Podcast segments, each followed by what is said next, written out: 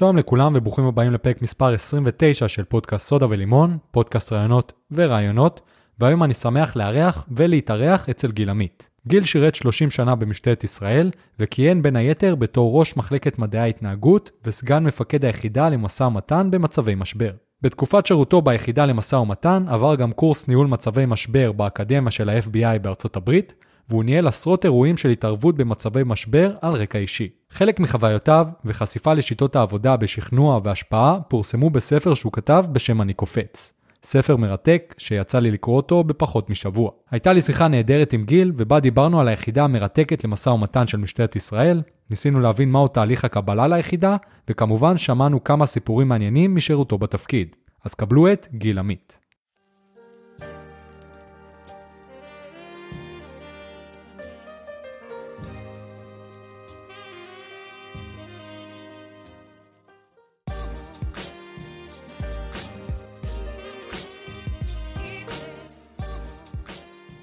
אוקיי, אז שלום לכולם וברוכים הבאים לפודקאסט אה, סודה ולימון, פודקאסט רעיונות ורעיונות. והיום אני שמח לארח את גיל עמית. מה קורה גיל? היי, ערב טוב, מה נשמע? בסדר גמור. אה, אני חייב להודות שאני קצת חלוד, היה תקופה ארוכה שלא העליתי פרק, בגלל כל הקורונה והכל, אה, אבל תמיד כיף לארח ולהתארח. בכיף, כן, בכיף. אז באמת, אתה חוץ מהעובדה שאתה בן אדם שיש לו עבר מאוד מכובד, אה, אתה חצי קרוב משפחה כבר אפשר לומר. אה, זה עוד לא רשמי, כי עוד לא יצאתי לשיר אה, נישואין, אבל זה התכנון. זה ההזדמנות. זה, זה, זה התכנון, אז כן לגמרי, ותודה לך שהסכמת לבוא ולדבר קצת. אז אם תרצה להתחיל, אני תמיד אוהב שהאורח מספר על עצמו, הדרך הכי טובה להתחיל. שמי גיל עמית, אני היום בן 58, ובעצם השנה פרשתי ממשטרת ישראל אחרי אה, שירות ארוך של בעצם 30 אה, שנה במשטרת ישראל. התחלתי בגיל 28, אחרי שסיימתי את לימודי הפסיכולוגיה כפסיכולוג, והתגייסתי ישר לתוך מערכת המיון של משטרת ישראל, שירתתי כפסיכולוג במיון, במחלקת מדעי ההתנהגות, מה שנקראת ממד"א, בדומה לצבא. לאחר כשמונה שנים, אה, במערכת המיון, כפסיכולוג ממיין, חיפשתי משהו אה, קצת יותר אה, באמת עם אקשן ופעילות במשטרה, ואז הגעתי ליחידת המשא ומתן של משטרת ישראל, לצוות מום, שירתי שם בהתחלה בתור קצין הדרכה, אחר כך הייתי קצין אג"ם, קצין אגף המבצעים, לאחר מכן הייתי סגן, סגן מפקד היחידה. בחצי שנה האחרונה שימשתי כממלא מקום של מפקד היחידה. שירתתי שם 11 שנה. וואו. ואז uh, בעצם uh, קודמתי לדרגת סגן ניצב, וקיבלתי תפקיד בחזרה במחלקת מדעי התנהגות, כראש uh, מדור מיון. עשיתי מעין סגירת מעגל, כן. ולאחר תקופה עשיתי עוד תפקיד מקביל במדור מחקר, מחלקת מדעי התנהגות.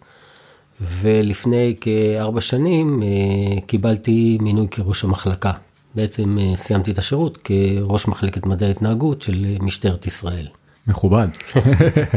באמת שירות באמת נחמד, כיפי, כל יום היה באמת מעניין, מרתק, ועכשיו אני פנסיונר. כן, ולפני כמה זמן יצאת לפנסיה? השנה, וואו. ממש בפברואר. אז אתה עוד מתאקלם, מה שנקרא. אני בשלבי uh, התאקלמות, התארגנות, כל מה שנקרא, שקשור ל, לפרישה, למעבר למה שנקרא בגרות שנייה, חיים uh, חדשים. uh, מעניין, אבל עושה דברים כיפים. כן, זה, זה השלב. אחרי, כן. אחרי תקופה כל כך ארוכה ש, של קריירה, זה הזמן כן. ליהנות. גיליתי מחדש את הים. כן, ראיתי תמונות. כמעט כל יום שם. גיליתי את עולם הסאפים, גלישה, פשוט תענוג. סיפרו לי גם שאתה מבשל. נכון, גם מבשל, אה, ולאחרונה גם קצת אה, בייביסיטר לנכד חדש שקיבלנו. כן, מזל טוב. תודה. סבא בפעם הראשונה. בפעם הראשונה, כן, זה גם כן אה, הרפתקה חדשה. לחלוטין. אז באמת, אחד מהדברים שגרמו לי להבין שאני רוצה לדבר איתך פה בפודקאסט, זה, זה הספר שהוצאת, אני קופץ. מהמם. זה ספר שקראתי אותו לפני בערך חצי שנה, אה, ואני חייב לומר שהוא היה מאוד מעניין. אה, היו בו רגעים אה, שאני זוכר שישבתי במיטה ליד שיר ואמרתי לה, וואי, את לא מבינה, את לא מבינה, את לא מבינה. כי תמיד כשאני רואה אותך במפגשים המשפחתיים, אז אני רואה מישהו שהוא, מה שנקרא, לא מדבר יותר מדי, רגוע, ו- ופתאום בן אדם שאני מכיר, מספר סיפורים כאלה מטורפים, זה, זה פשוט, אה, אמרתי, וואו, אני חייב לדבר איתו ושהוא יבוא לפודקאסט, ושיר אמר לי שזה רעיון מעולה. ואני הייתי שמח שבאמת ניכנס לעולם הזה של המשא ומתן אה, ביחידה, גם שתספר על השירות שלך, אה, ושבאמת אה, נשמע על היחידה הזאת, כי זאת נשמעת לי כמו יחידה מרתקת. אז קודם כל, אה, אמרת שתי מילים אה, מאוד אה, ככה משמעותיות לגביי, לא מדבר ורגוע. כן. עכשיו, אני חושב, אנחנו אולי קצת מקדימים את המאוחר, אבל אם חושבים על המהות של העבודה הזאת, אז אחד הדברים, אתה חייב להיות רגוע, ושתיים, פחות לדבר, יותר להקשיב, כן. אבל אולי נגיע לזה יותר מאוחר. אה, הייתי רוצה אולי, אה, ברשותך, כמה מילים בכלל על היחידה. כן. על אה, יחידת משא ומתן של משטרת ישראל. היחידה הזאת בעצם הוקמה ב-1978. למי שזוכר או מכיר, אותה תקופה היה גל של פיגועי מיקוח, בני ערובה, גם בחו"ל, אירוע מינכן, וגם בארץ, אה, מה שנקרא אה, אירוע אביבים, אה, בית ספר מעלות, אוטובוס כביש החוף. בשנת 74 הוקם, הוקמה הימ"מ, הוקם הימ"מ, יחידת המשטרה המיוחדת, לוחמה בטרור, וארבע שנים מאוחר יותר הוקם יחידת משא ומתן, באמת לתת מענה לאותם אירועים. לשמחתנו, אה, במהלך השנים, כמעט ולא היו, היו אירועים של אה, בני ערובה קלאסי במובן אה, הקלאסי. כמו בסרטים. כמו בסרטים, אכן. היה אירוע אחד בדימונה, אוטובוס בצומת הרוער, מחבל שבעצם השתלט על אוטובוס של אימהות שהיה הסעה מעקור בדימונה, אבל במהלך השנים באמת לא היו אירועים כבדים קלאסיים, והיחידה אה, בעצם אה, טיפלה, וגם היום אה, מטפלת במגוון של אירועים, שהרקע שלהם הוא יכול להיות, יכול להיות רגשי, נפשי, כלכלי, מה שנקרא אנשים שמאיימים בהתאבדות. מגוון שלם של סיבות, מגוון שלם של אירועים, יכולים להגיע לסדר גודל של אה, עשרות ואולי מאות אירועים אה, בשנה, כולל אירועים אה, אובדניים, של איומים אובדניים באינטרנט, שזה היה עולם יחסית חדש, התחיל בתחילת שנות האלפיים, אבל גם היום הוא תופס נפח מאוד מאוד משמעותי בעבודה של אנשי היחידה. כן, זה בדיוק, כשקראתי אז ראיתי שדיברת שם, אחד מהפרקים מדבר בדיוק על הנושא הזה של ההתחלה של האינטרנט, ושאנשים התחילו בפורומים לכתוב דברים, ועוד לפני שהיה את הפייסבוק. בדיוק השבוע שמעתי, או לפני שבועיים שמעתי סיפור על מישהו ש... קרוב משפחה שהוא בצבא, והוא היה צריך לעזור לאנשים מהמשטרה בקשר למישהי שכתבה בפייסבוק על זה שהיא רוצה לפגוע בעצמה, ו- ובאו אליה הביתה. נכון. וההורים שלה לא ידעו בכלל. נכון. זה, זה בדיוק uh, היה דפוס של, ה... של המקרים שבהם טיפלנו.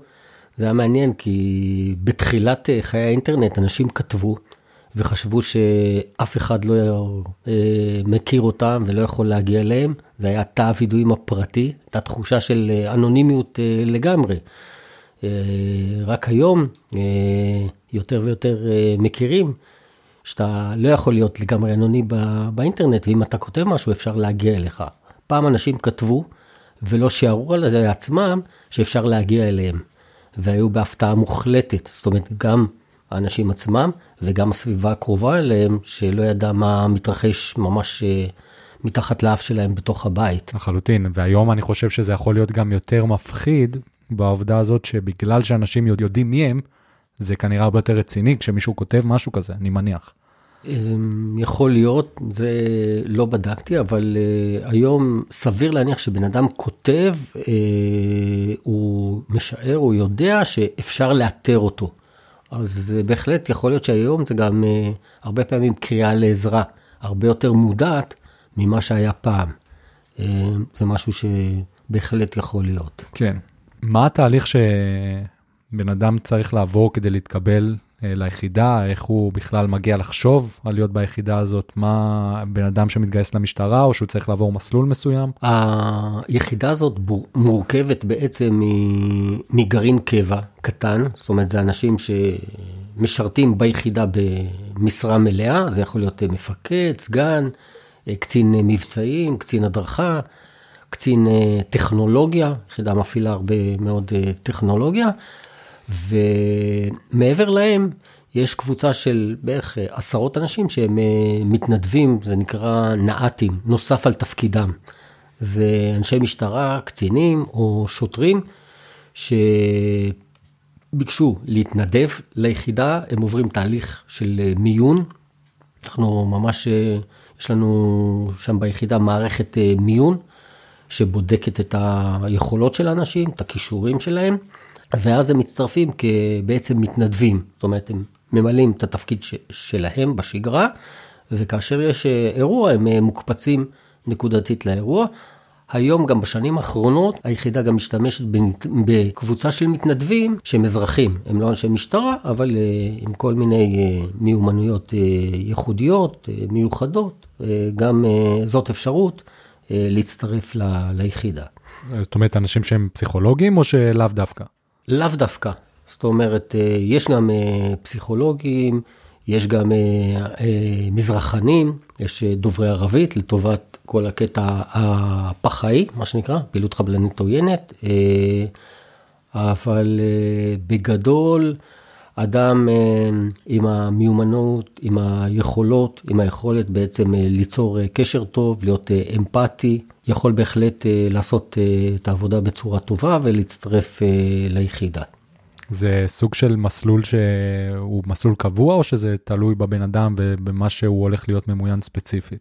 זאת אומרת, זה משהו שכמו בצבא, שזה שנה מסלול, או, או שזה לא עובד ככה?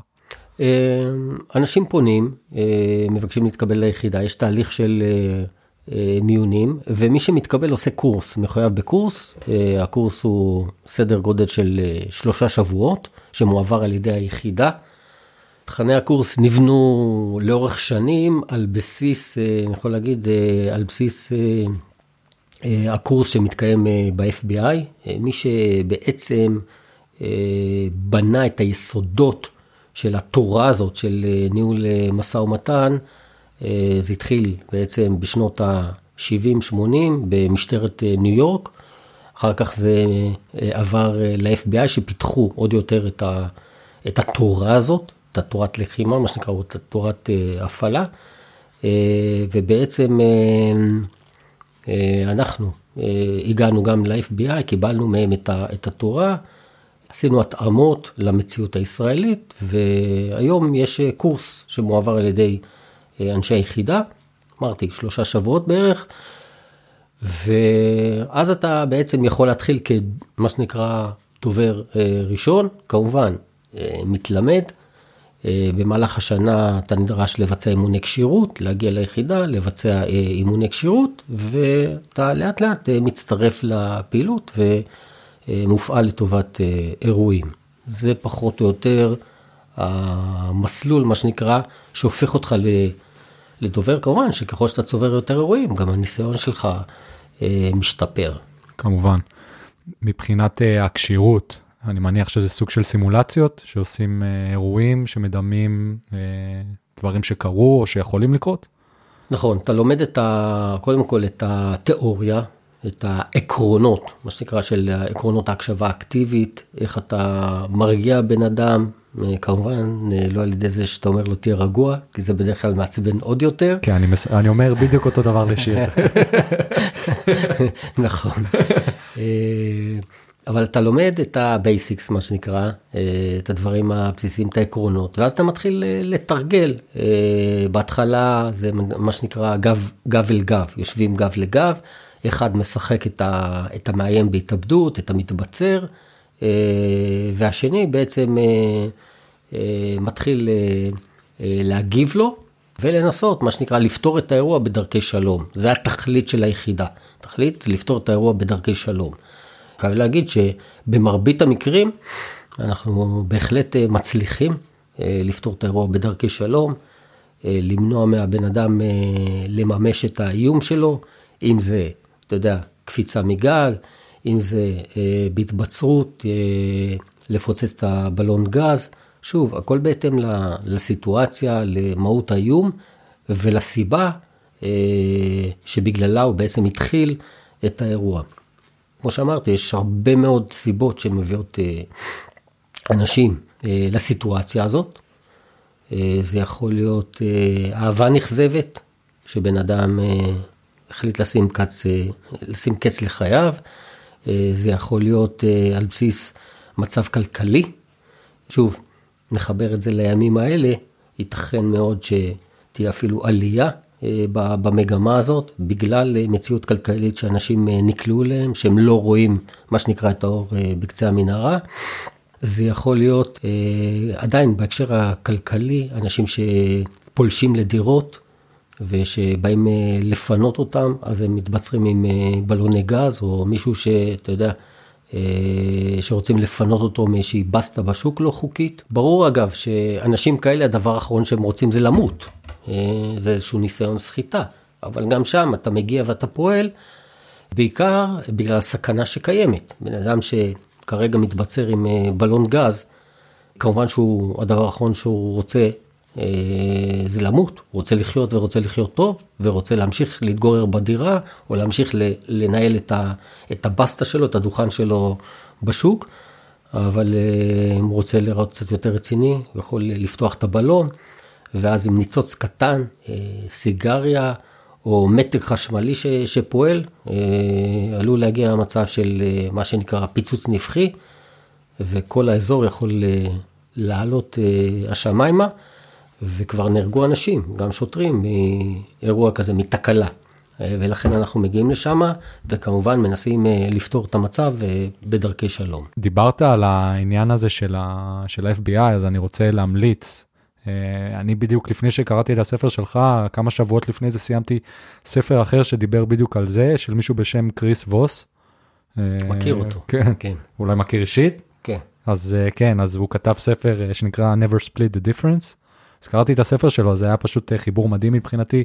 הוא באמת אחד מהאנשים שהתחילו את כל התהליך הזה של אה, משא ומתן ב-FBI, והוא גם ספר מאוד מומלץ. הוא היה שם מרצה בקורס, שאני הייתי, כן. כן? כן. אז uh, אני אשמח לשמוע על, ה, על, על, על, על מה שהולך גם ב-FBI. זה משהו שכל האנשים שביחידה עושים את המסלול הזה, או שזה אנשים מסוימים שעוברים את ההכשרה, ומה קורה בהכשרה עצמה? אמ, במשך שנים אמ, היו ליחידת משא ומתן של משטרת ישראל קשרים מאוד מאוד טובים עם אה, יחידת המשא ומתן של ה-FBI, והם היו מזמינים אותנו לקורסים שלהם.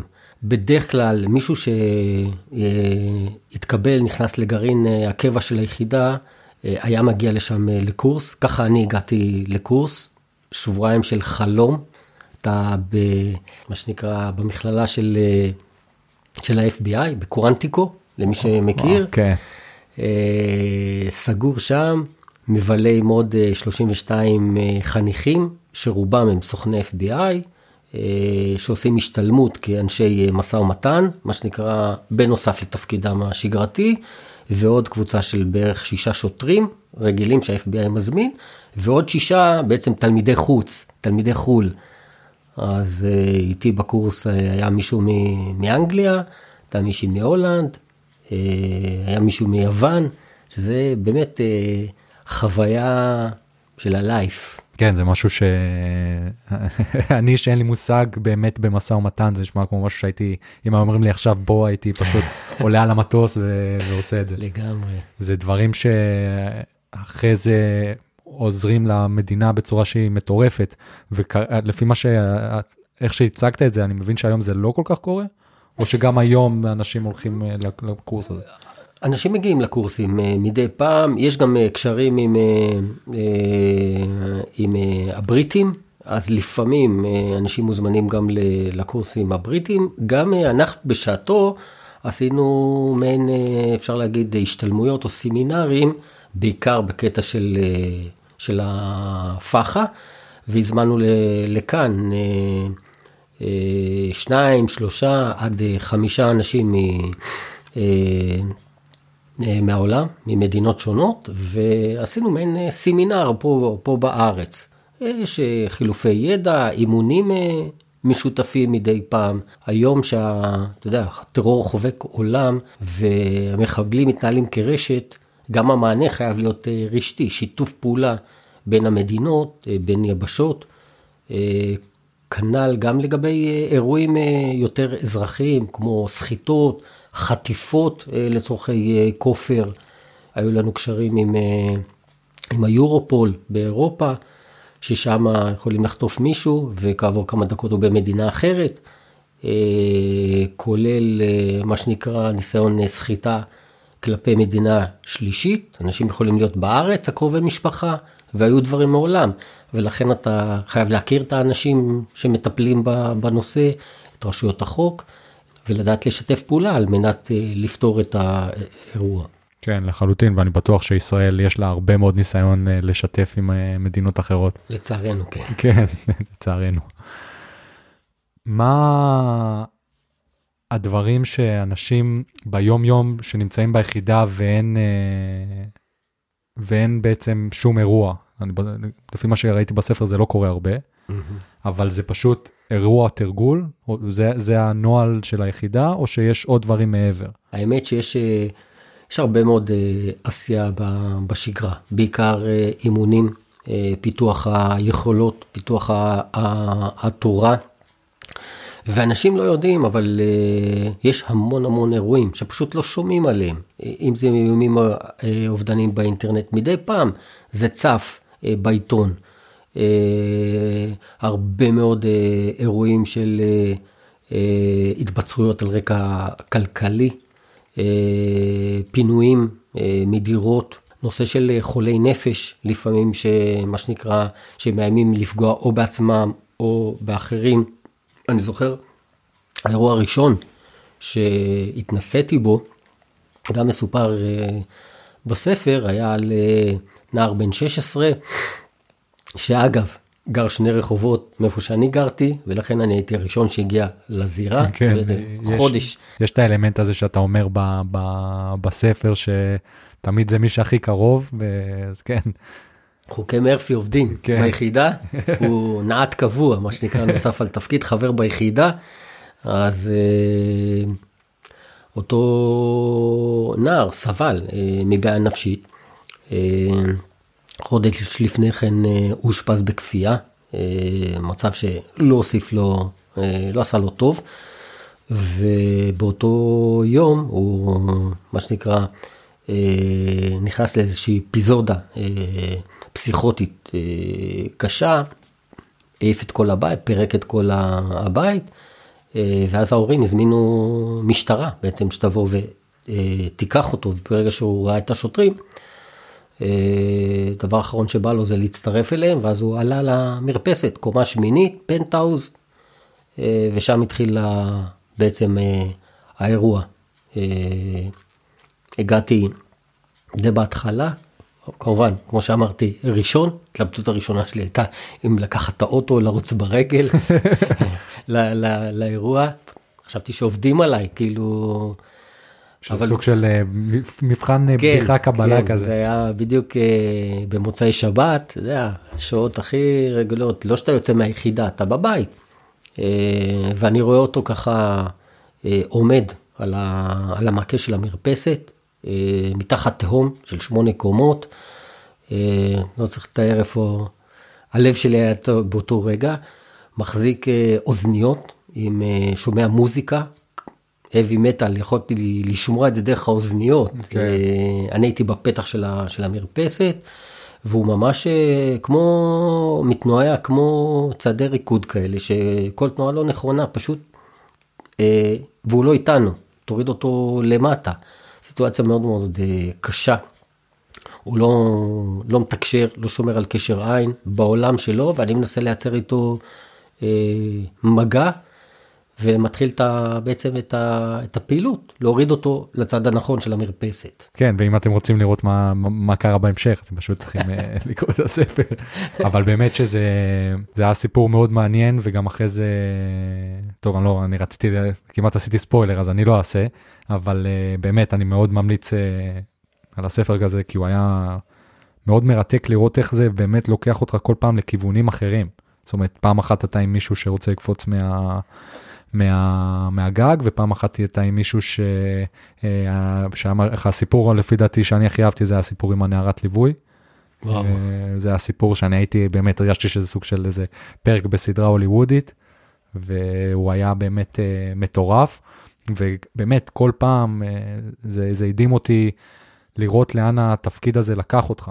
יש דברים שחוץ מהסיפור הזה שהוא כתוב בספר, יש דברים שלא נכנסו לספר, עוד סיפור שאתה חושב עליו הרבה, שהוא נמצא בזיכרון שלך? אתה יודע, האירועים הם, אה, אתה יודע, כל כך הרבה, מדי פעם אה, צץ לי כאילו אירוע כזה או אירוע אחר. Uh, מטבע הדברים, מה, ש... מה שנחרט מאוד זה הפעם הראשונה, כן. בייחוד שהיא באמת כזאת דרמטית.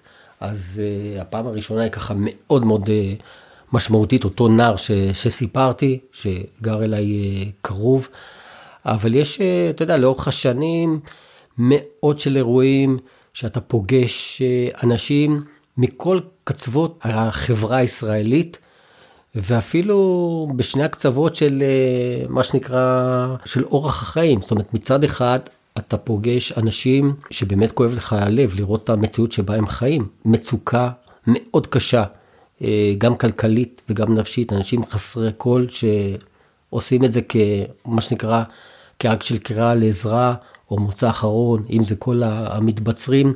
היה לי מאוד מאוד קשה לראות את הילדים, שהאבא והאימא, או האבא מחליט לעשות אה, מעשה כזה, ו... והילדים נמצאים בסיטואציה, בעצם, אתה יודע, קהל שבוי, היה לי מאוד קשה, חשבתי מה העתיד של ילד כזה. כן. אה, ועד למציאות שאתה מגיע לבתים הכי מפוארים אה, בישראל, בית של שלושה, ארבעה, חמישה מפלסים, שאתה הולך שם לאיבוד, אה, בן אדם שנסחט כספית, ואתה בא בעצם לסייע לו. בסחיטה הזאת, ואז אתה מגיע לקצה השני של, של אזרחי ישראל. אתה רואה את הפאר, אתה רואה את ההדר, כאילו, אה, זה די מטלטל התנועה הזאת בין, ה, בין, בין הקצוות. אבל אה, בסופו של דבר אתה אה, עושה את עבודתך, אתה מפעיל את אותם עקרונות שאנחנו לומדים ומלמדים, וכאשר אתה עובד נכון, רוב הסיכויים, שתצליח באמת לפתור את האירוע, אה, מה שנקרא, בצורה הכי טובה ו- ונכונה לכולם. משהו שמאוד עניין אותי ב- בעולם הזה, זה באמת, התפקיד שלכם זה לעזור לאותו בן אדם, נגיד, לא לקפוץ. Mm-hmm. או לא לעשות אה, מעשה שהוא, איך אני אגיד את זה, שהוא אולי יצטער עליו אחרי זה, או שהוא מעשה שאחרי זה כולם יבכו בגללו. אבל מה קורה בשלב אחרי זה? זאת אומרת, בן אדם, אוקיי, אמרת לו היום, הצלחת לשכנע אותו לא לקפוץ. מה, יש משהו שעושים, אולי לאו דווקא ביחידה הזאת, אלא בהמשך, כדי לעזור לאותו בן אדם? כדי שהוא לא יבוא יום אחרי זה ויגיד עוד פעם אותו דבר? העבודה ש... של היחידה בעצם אה, בעולם האזרחי, כן, אני לא מדבר כרגע על העולם, ה... העולם הטרור, עולם הפח"ע, אה, מתרכזת, אה, אנחנו כמו מד"א. או ער"ן, עזרה ראשונה נפשית. אנחנו נותנים את המענה הראשוני במצב המשברי, כאשר שם המטרה היא באמת למנוע לאדם לממש את האיום שלו.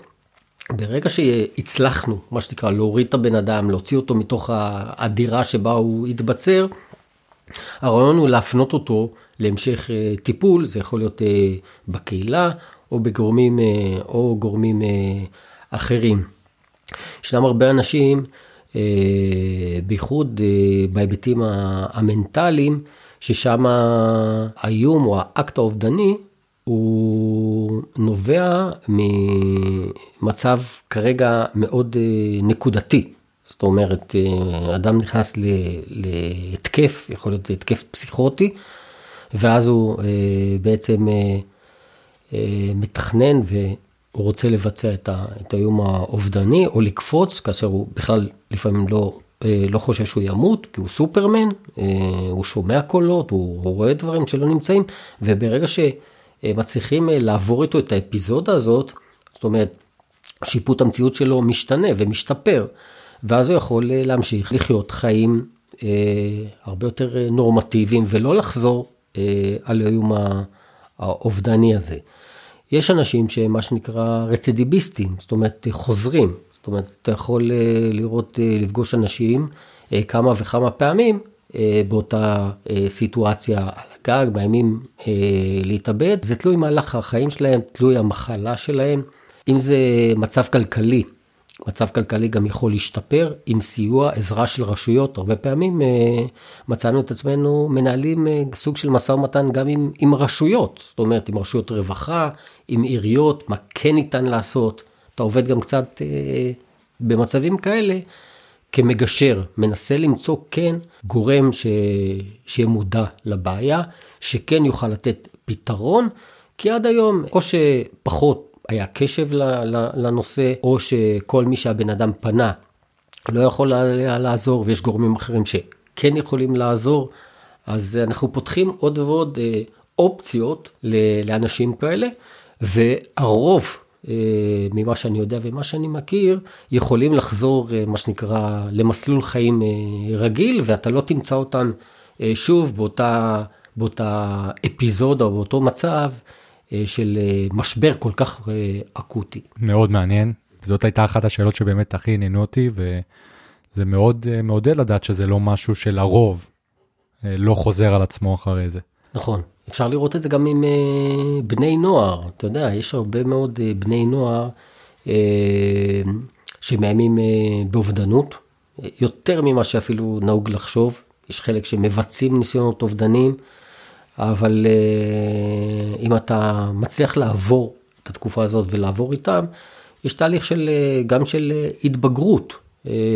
יש מין פנטזיה אצל בני נוער שלא קולטים עד הסוף את המשמעות של סופניות החיים, של כן. סופניות המוות. יש הרבה פעמים אצל ילדים צעירים מין פנטזיה כזאת, אני אמות, אני אראה להם. ואז גם אני אוכל לראות אחר כך איך מתאבלים עליי, איך אנשים מצטערים. לא, אתה לא תוכל לראות. כן. כאילו, אבל הם לא תופסים, בעיקר צעירים, אני מדבר על ילדים, את המשמעות ואת הסופניות של המעשה הזה. חלק מהדברים, אתה מדבר איתם על, ה, על הנושא הזה.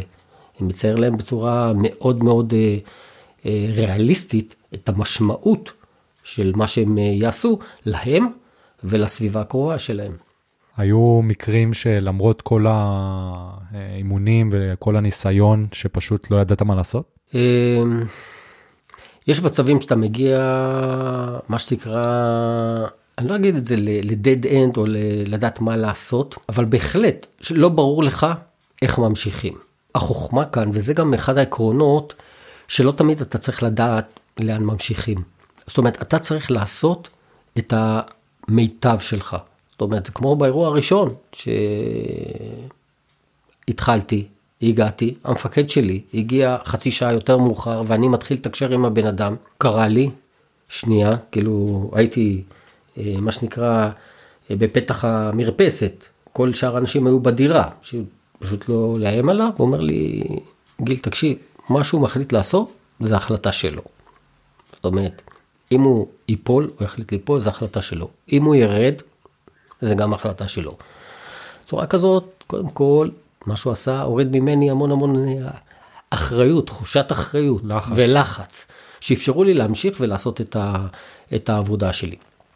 אבל uh, במצב כזה, uh, אתה ממשיך אה, לבצע את מה שאתה יודע ומה שאתה מתורגל, וזה בעיקר להקשיב. לתת לו את הזמן, לתת לו את, האמפת, אה, לתת לו את תחושת האמפתיה, להיות איתו. בוא, בוא תספר לי מה קרה, אוקיי? אני רוצה לעזור, אוקיי? אני כבר עזרתי לאחרים, בוא תנסה אותי, מה יש לך להפסיד? הוא אומר, אני לא רוצה. בוא תנסה אותי, מה שיש לך להפסיד? זאת אומרת, אני פה, אני לא מתקרב, לא אראה לך, תמיד אתה יכול לחזור לשפת, ה, לשפת הגג. אה, לפעמים צריכים את ה, מה שנקרא, את השלב הזה בסולם של הירידה או החזרה, על מנת אחר כך שאני אתעל אותם, אה, מה שנקרא, לרדת בצורה המקובלת. ואז אה, אני פשוט נמצא עם הבן אדם. ואחד הנשקים הכי חזקים שלנו זה יפתיע, או שבעצם זה לא יפתיע. מה שיש לי, יש לי את הזמן, ויש לי את האוזן, את ההקשבה. והקשבה, כלי, כלי נשק, ואם תראה, אה, כלי אדיר. אנחנו במהלך החיים שלנו, אתה יודע, אה, הרבה מאוד אה, שומעים, ולא תמיד ולא מספיק מקשיבים.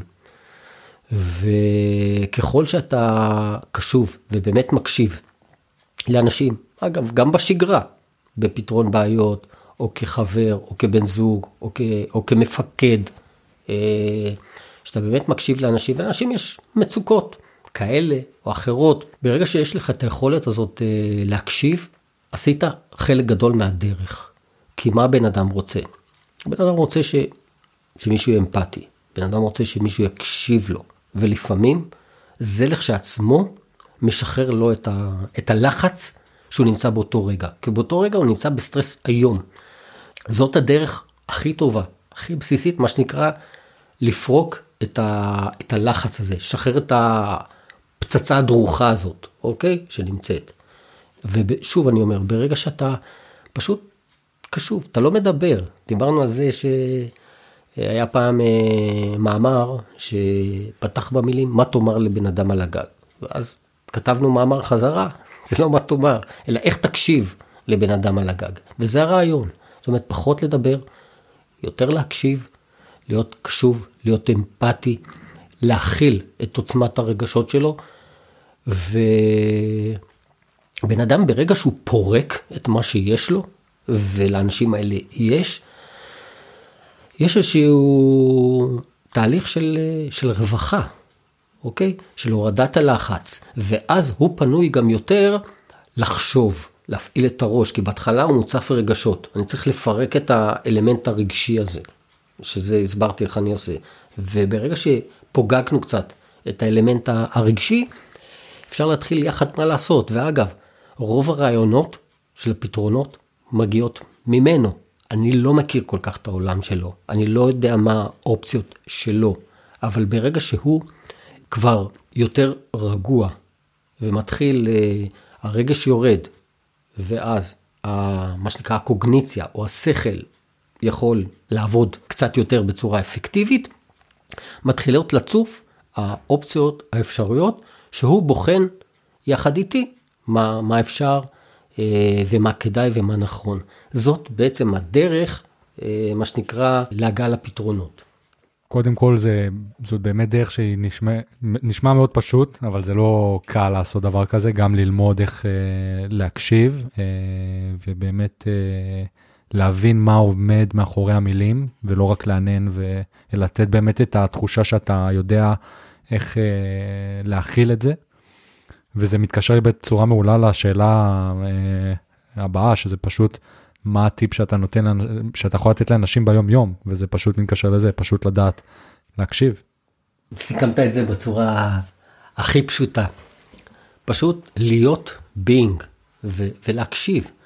זאת אומרת, אם אתה רוצה לעזור למישהו, בכלל, בעולם הטיפול, שקראנו לעבודה שלנו טיפול קצר מועד, באמת קצר מועד של כן. סשן אחד, אה, שהוא די מבולגן, אבל אתה מנסה ליצור אה, איזשהו סדר בו, ואז אתה מפעיל את העקרונות הבסיסיים, וזה פשוט אה, להקשיב.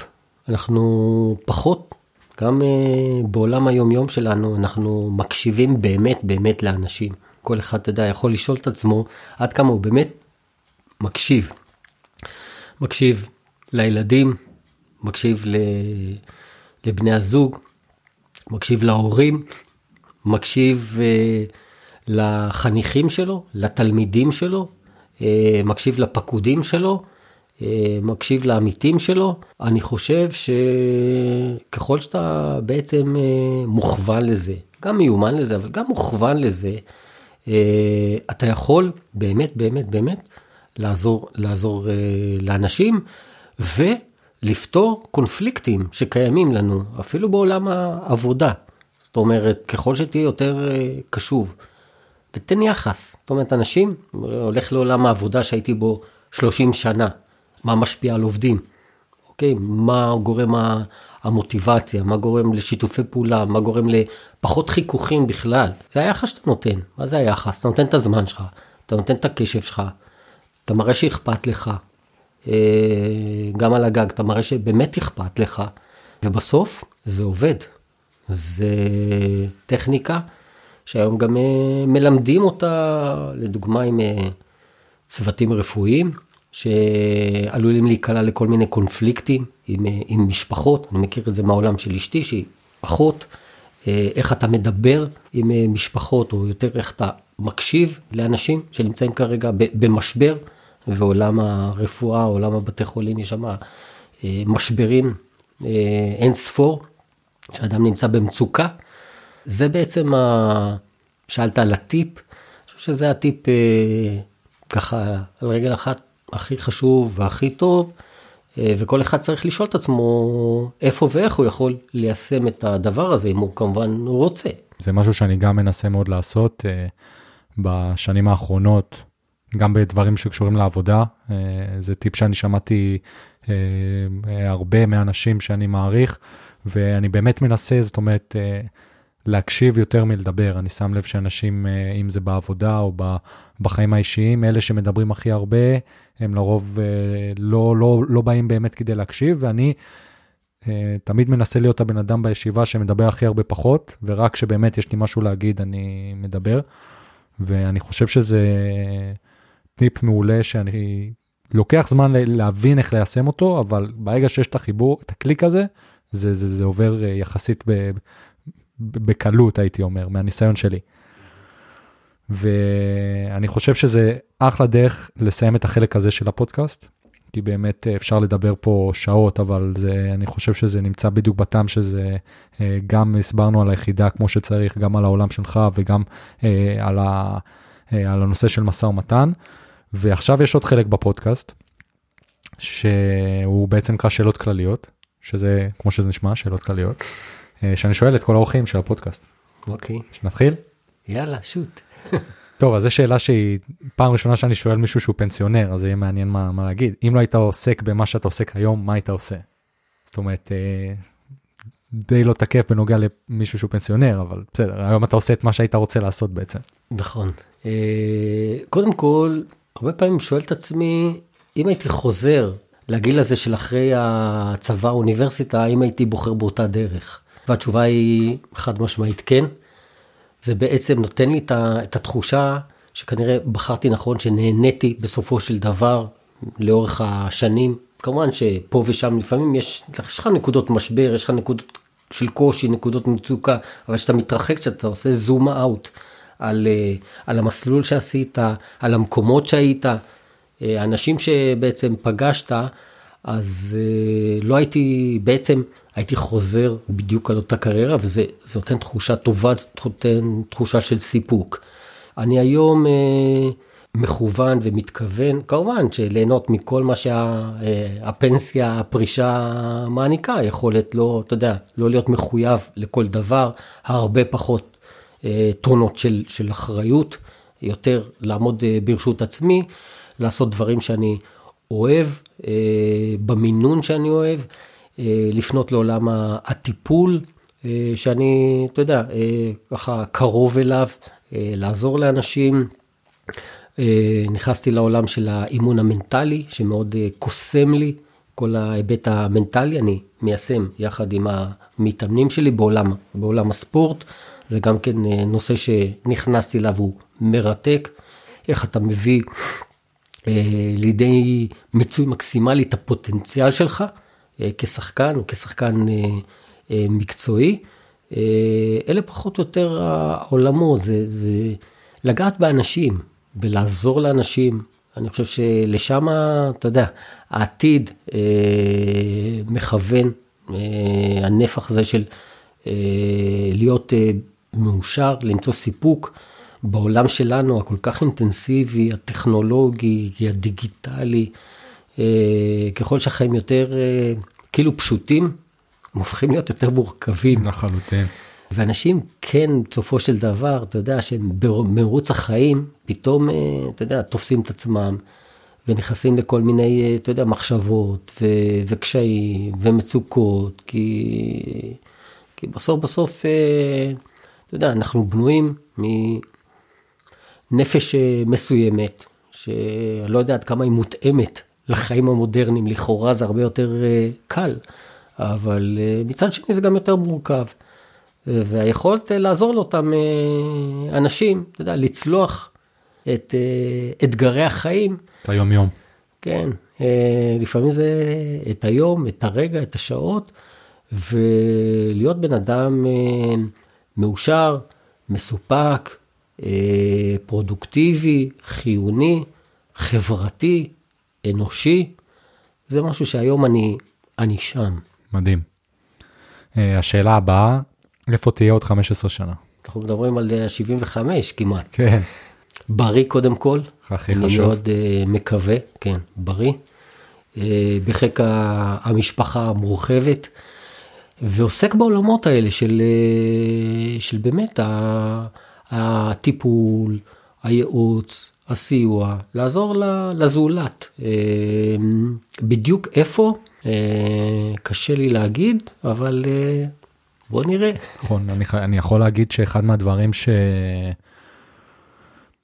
שהכי למדתי ממאיר, אה, סבא של שיר והוא אבא שלך, זה באמת, ה... כשאני מסתכל עליו אז אני רואה את האש בעיניים, ואני רואה שלפי דעתי, שאחד מהסודות זה העובדה שהוא קם בבוקר והולך לעשות משהו שהוא אוהב, והוא לא אה, נשאב למקום... אה, אה, שלא לעשות כלום, והוא כל הזמן מחפש את התעסוקות ואת העיסוקים, ואני חושב שזה פשוט משהו שכמו שאתה מדבר עליו עכשיו, זה בדיוק אותו נושא.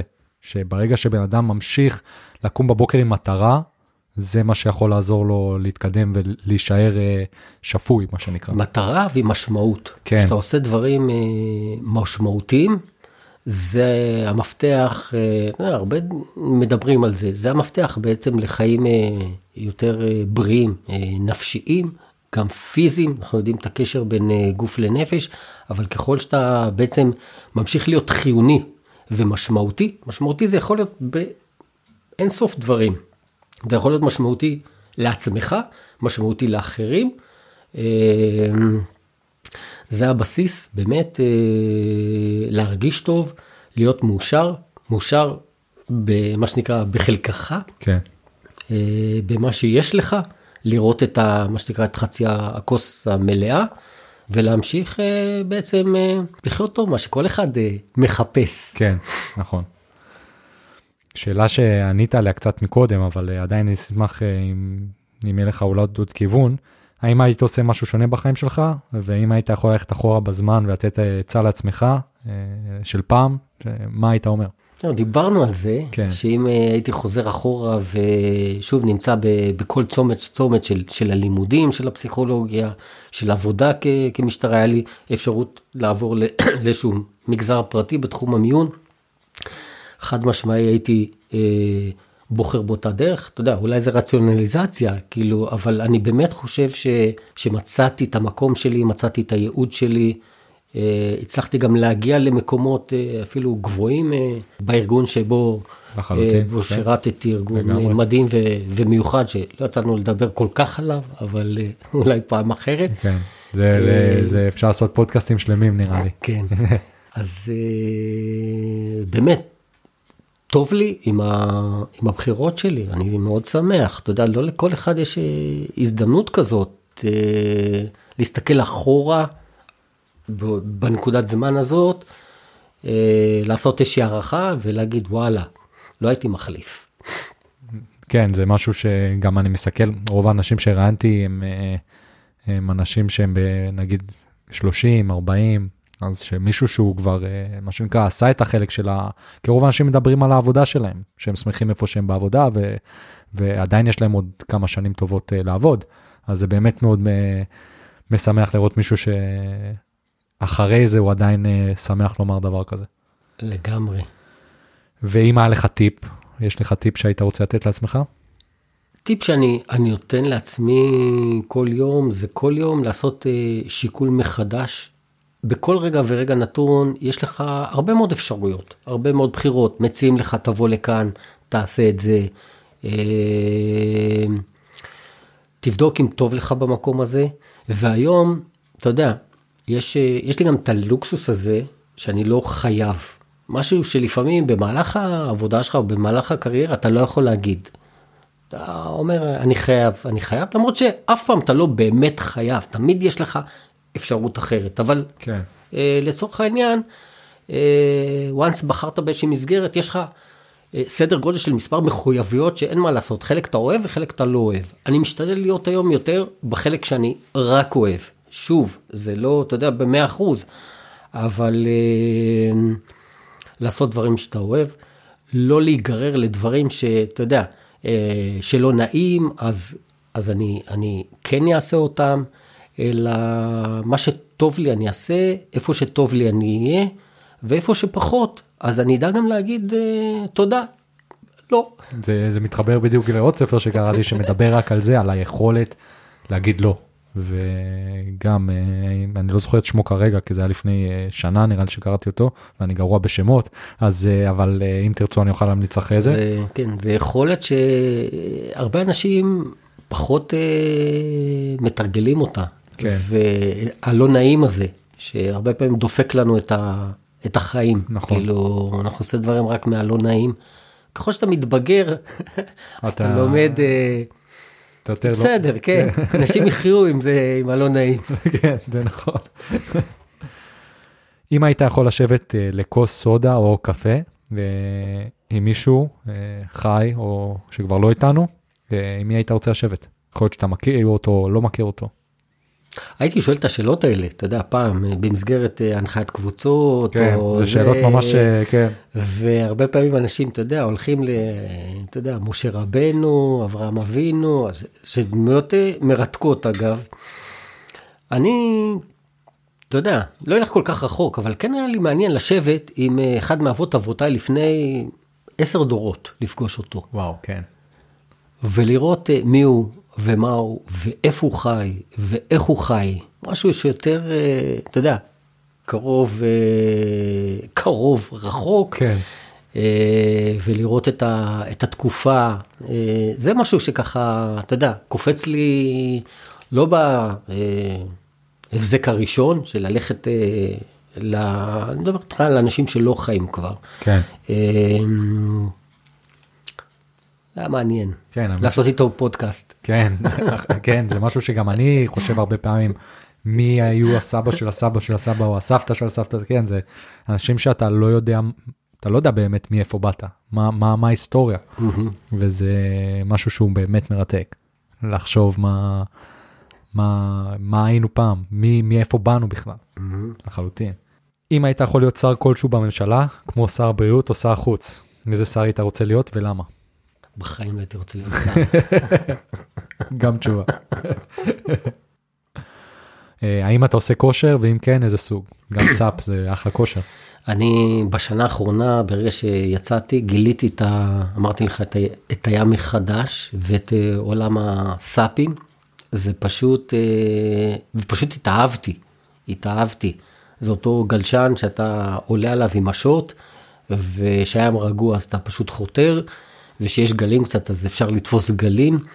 זה פשוט כיף לקום בבוקר ולפתוח את הבוקר בים, אה, משהו שלא הייתי רגיל אליו, כי אתה קם בבוקר, עולה על הכביש ונוסע לעבודה ומחתים את השעון ונמצא בתוך uh, המסגרת הזאת. כן. Uh, זה פשוט, קודם כל זה בריאות, בריאות פיזית ובריאות נפשית, היה ממלא אותי.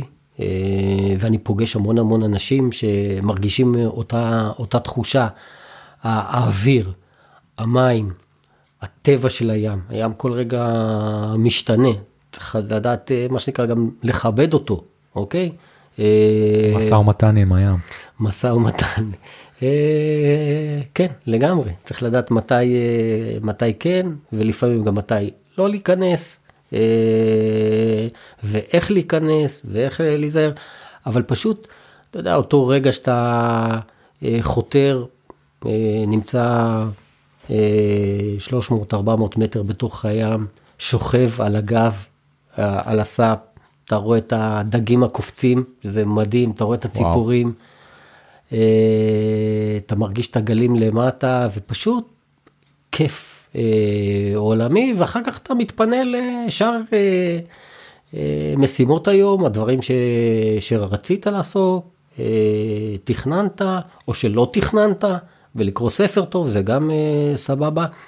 אבל מומלץ, מומלץ. כן, זה להתחיל את, ה, את היום שלך במשהו שעושה רגוע. אותך, כן, רגוע, שעושה אותך רגוע, שמח. אוויר, זה, זה הספורט שאני, שאני היום אה, עושה. לא עשיתי ספורט אה, שנים, בצורה, אתה יודע, מסודרת. אה, זה גם בונה את הגוף אה, מחדש, מרגיש הרבה יותר אה, טוב, חיוני, אה, בריא. אה, פשוט כיף. עם חבורה נפלאה של אנשים שאתה פוגש. מדהים, כיפי. מדהים.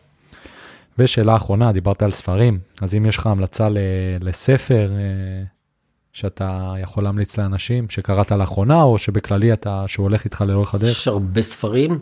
אה, יש ספר אחד שככה פגשתי אותו לפני המון המון שנים, ואתה יודע, הוא די נתקע לי בראש, זה ספר שנקרא שינוי, של, אה, אם אני זוכר נכון, וצלביק פיש ו...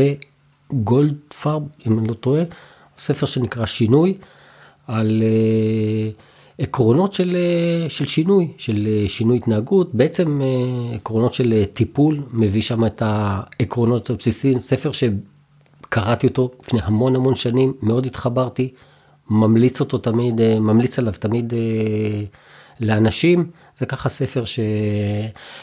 יש עוד הרבה מאוד ספרים שפגשתי, קראתי לאורך החיים, אבל זה ככה, אתה יודע, אם אתה אומר לי, תזרוק את הספר הראשון שיושב לך בראש, זה הספר שבמשך אה, שנים אה, תמיד יושב לי, יושב לי בראש.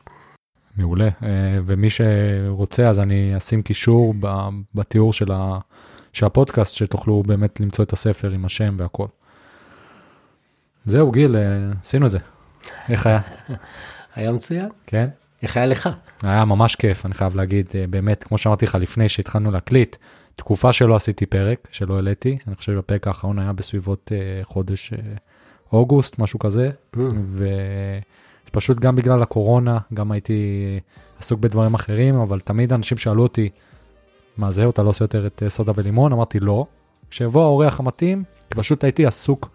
זה, אני הגדרתי בהתחלה שזה פודקאסט שבועי, שאני אעלה כל שבוע פרק עם מישהו. ושמתי לב שאני נהיה מאוד לחוץ מהמרדף mm. הזה אחרי אנשים. ובהתחלה היו לי הרבה אנשים, אבל ראיתי שלאט לאט זה מתחיל להצטמצם. ובדיוק בשלב הזה ראיתי שהקורונה, כאילו, זה בדיוק התחיל, הספקות שלי לגבי פודקאסט שבועי, בדיוק בהתחלה של הקורונה, אז אמרתי, אוקיי, קח את הזמן, תעשה את זה באיזי, כשאתה תמצא את האורחים הנכונים, יהיה פרק. אה, וזה, וזה ממש היה כיף לחלוטין, אתה אורח אה, שבאמת היה ממש כיף לדבר איתו, ולהכיר אותו קצת יותר, גם בתור מישהו שאני מכיר בחיים האישיים שלי, וגם בתור מישהו שכתב ספר שמאוד מאוד אה, אה, סקרן אותי. אה, שיר כל הזמן צוחקת עליי שאני מעריץ שלך עכשיו, אז זה באמת, אה, זה באמת נכון.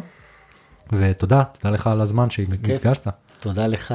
ודבר אחרון, אני בטוח שהרבה ישאלו אותי, בנוגע לספר אה, ש, שכתבת, אה, אני קופץ, אם מישהו רוצה, פשוט תדברו איתי ואנחנו נעשה את הקישור. אה, וזהו, תודה רבה לך. בכיף. ונתראה במפגש הבא, המפגש המשפחתי הבא. אחלה. יאללה, תודה רבה לכם. אה, אני הייתי יאיר פישביין, הייתי גם עם גיל עמית. זה היה פרק מספר 29 של פודקאסט אה, סודה ולימון, פודקאסט רעיונות ורעיונות. יאללה ביי.